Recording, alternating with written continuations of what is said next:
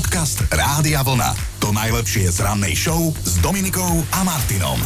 Dovolenkové zranenia a nehody s prívlastkom kuriózne a v konečnom dôsledku veselé, to dnes budeme riešiť. O tých by sme si mohli spoločne pokecať, popísať, aj keď hovorí sa vo všeobecnosti, že za všetkým hľadaj ženu, tentokrát to tak nie je.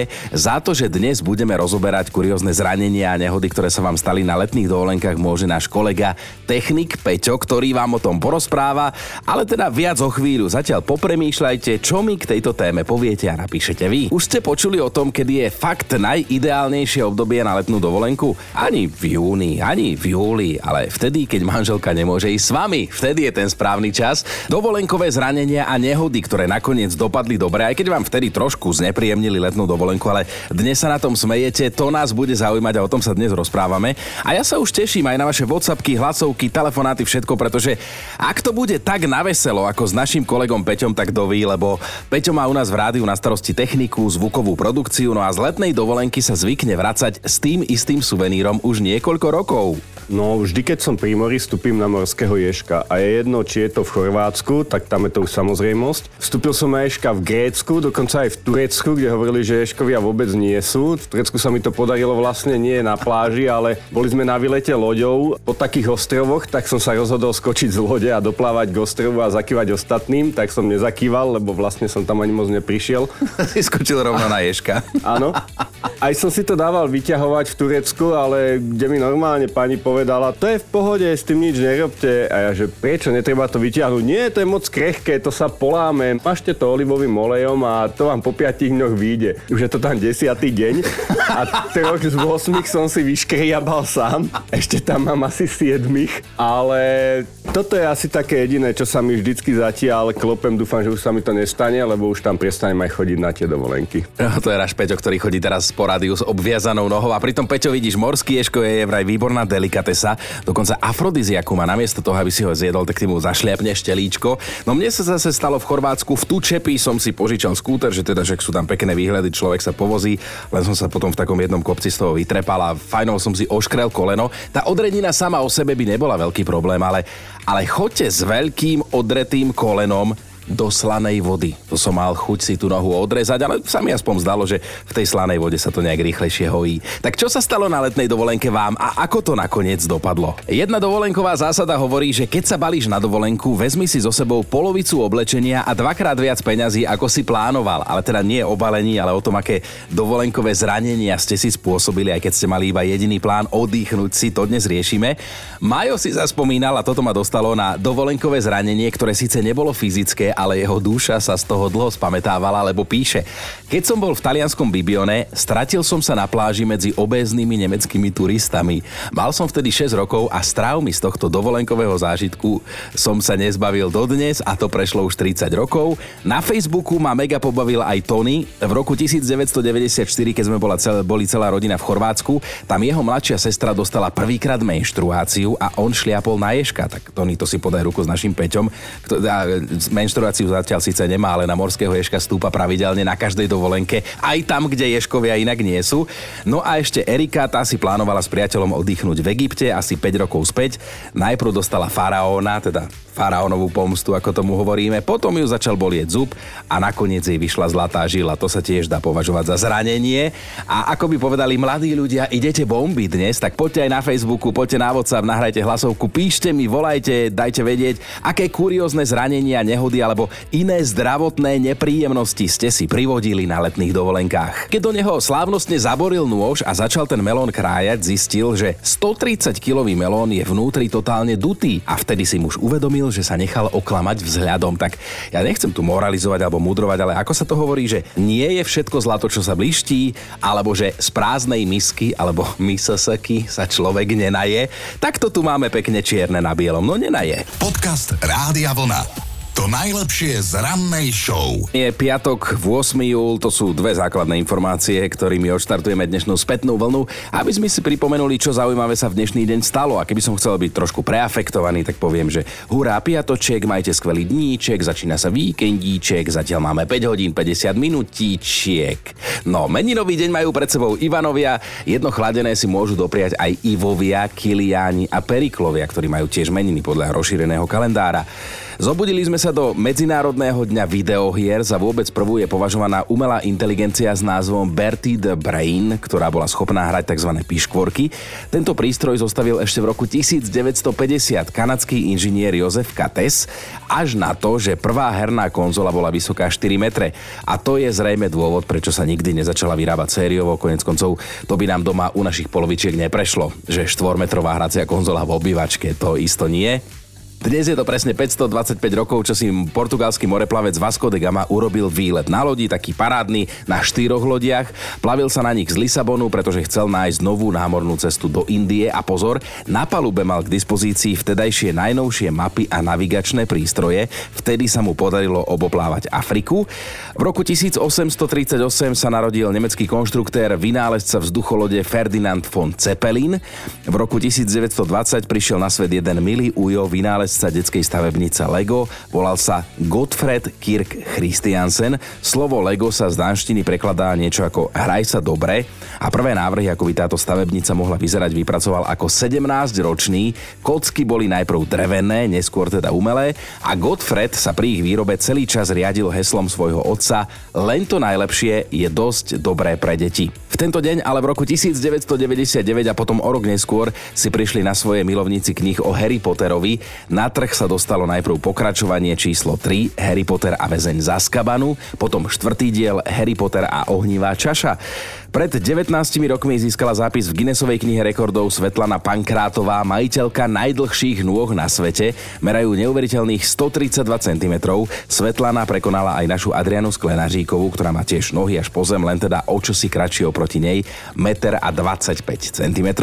No a som si istý, že v prípade tohto narodeninového oslávenca stačí počuť, ja neviem, 2 hity a viete, o koho ide, lebo tento... No dobre, tam by sa dalo ešte uvažovať, že či Petr Kotvald alebo Stanislav Hložek, tak vám to potvrdím. Milujem si čím dál víc, život nám leží mnoho.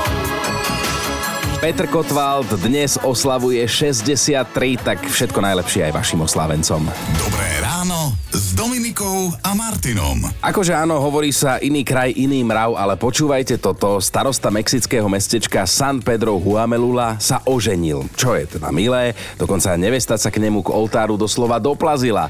Povestné áno totiž to povedal 7-ročnej samici aligátora Alísi Rubí a urobil to z lásky k tamojším tradíciám, ktoré si miestni pestujú už vyše 200 rokov.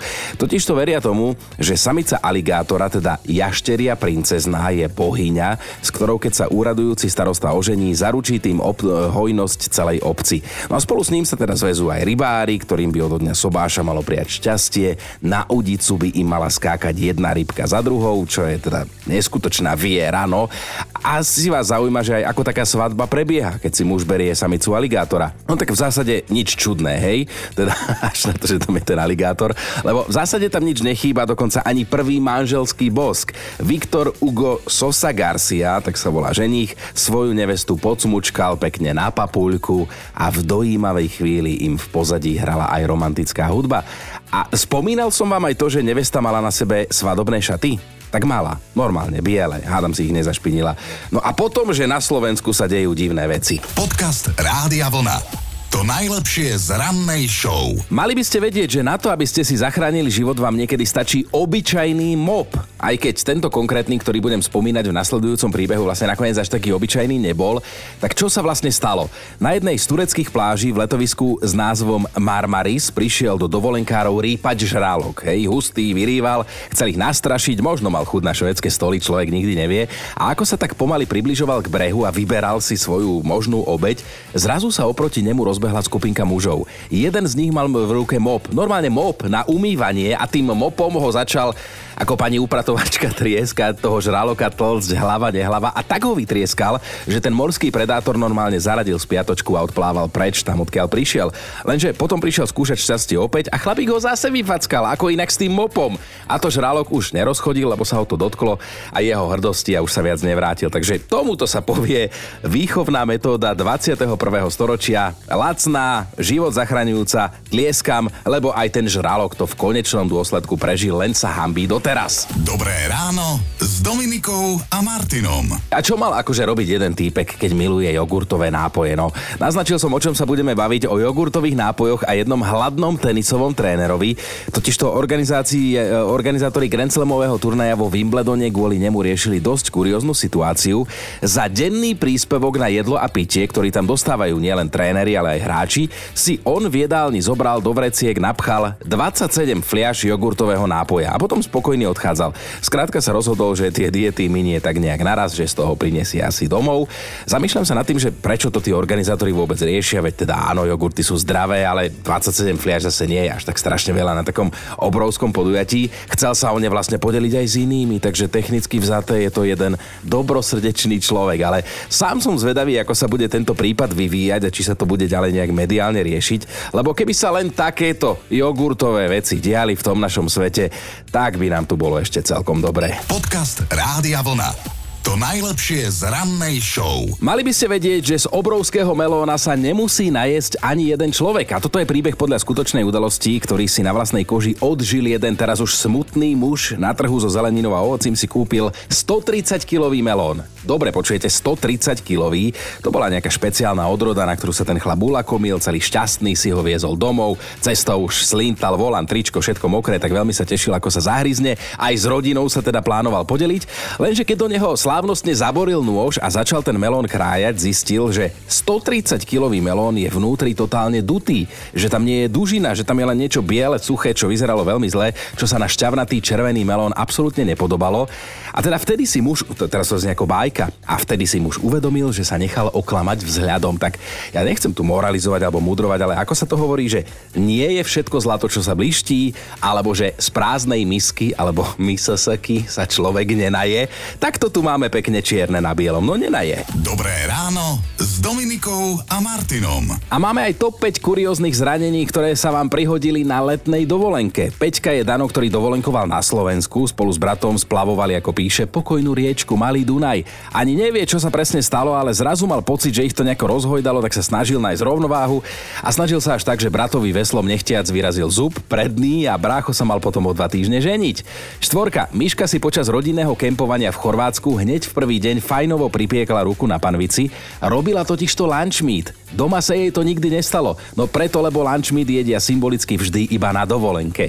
Trojka je Maťa, ktorá bola v Taliansku v Rimini v luxusnom apartmáne, o tom potom, ale more ju vraj sklamalo a hlavne skaly vlnolami. Hneď na začiatku si na nich oškrela zadok a keď plávala späť, tak celý čas revala, ako ju to veľmi štípalo.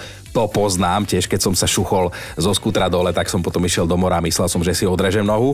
Dvojka je Majka, ktorá má veľmi čerstvú príhodu, stala sa minulý týždeň. Prepašte, že sa smejem, ale v konečnom dôsledku to dopadlo dobre. Píše, že teda jej strýko a teta išli dovolenkovať do Turecka, pri vystupovaní z transferu však strýka zrazilo auto. Jednu noc strávil v tureckej nemocnici, našťastie všetko je OK a zvyšok dovolenky tiež dopadol dobre. No a miesto číslo 1 je dnes Ivka, píše, s manželom sme na dovolenke v Toskánsku robili čoro-moro na izbe. Neviem, čo to môjmu mužovi napadlo, ale zobral ma na ruky a vyskočil so mnou na postel, lenže oni to boli vlastne dve spojené postele, nie jedna manželská. V tej chvíli sa od seba odsunuli, manžel si natiahol slabiny a mňa keď od bolesti pustil, tak nešťastne som dopadla na ruku, že som si ju na šupu zlomila. Počúvajte Dobré ráno s Dominikou a Martinom každý pracovný deň už od 5.